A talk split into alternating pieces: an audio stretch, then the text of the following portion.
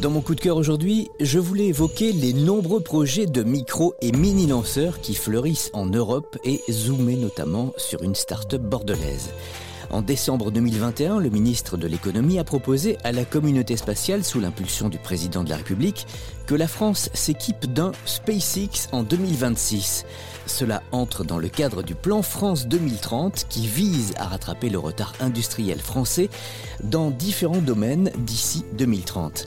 L'État a ainsi dégagé 200 millions d'euros pour développer des mini-lanceurs de satellites réutilisables.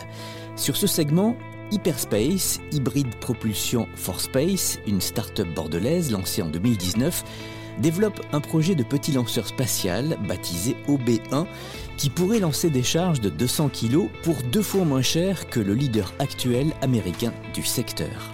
Ces dernières années, les projets de micro-lanceurs se sont multipliés aux États-Unis, en Europe ainsi qu'en Chine.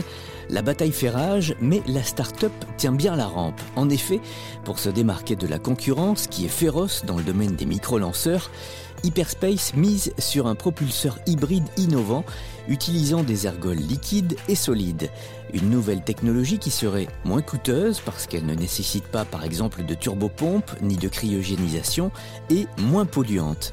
Les tests, selon Alexandre Mangeot, le président de la start-up, ont permis de confirmer un gain de 30 à 70% en termes de performance par rapport aux technologies actuelles. La société espère tester son mini-lanceur hybride en 2023 avec un lancement commercial fin 2024. La motorisation du lanceur semble au point. Quant au design de l'appareil, eh les dirigeants ont décidé de s'associer à une société spécialisée. Cette partie sera donc confiée à un sous-traitant. L'idée de montrer que l'on peut réduire significativement les coûts de mise en orbite avec des mini-lanceurs est en bonne voie.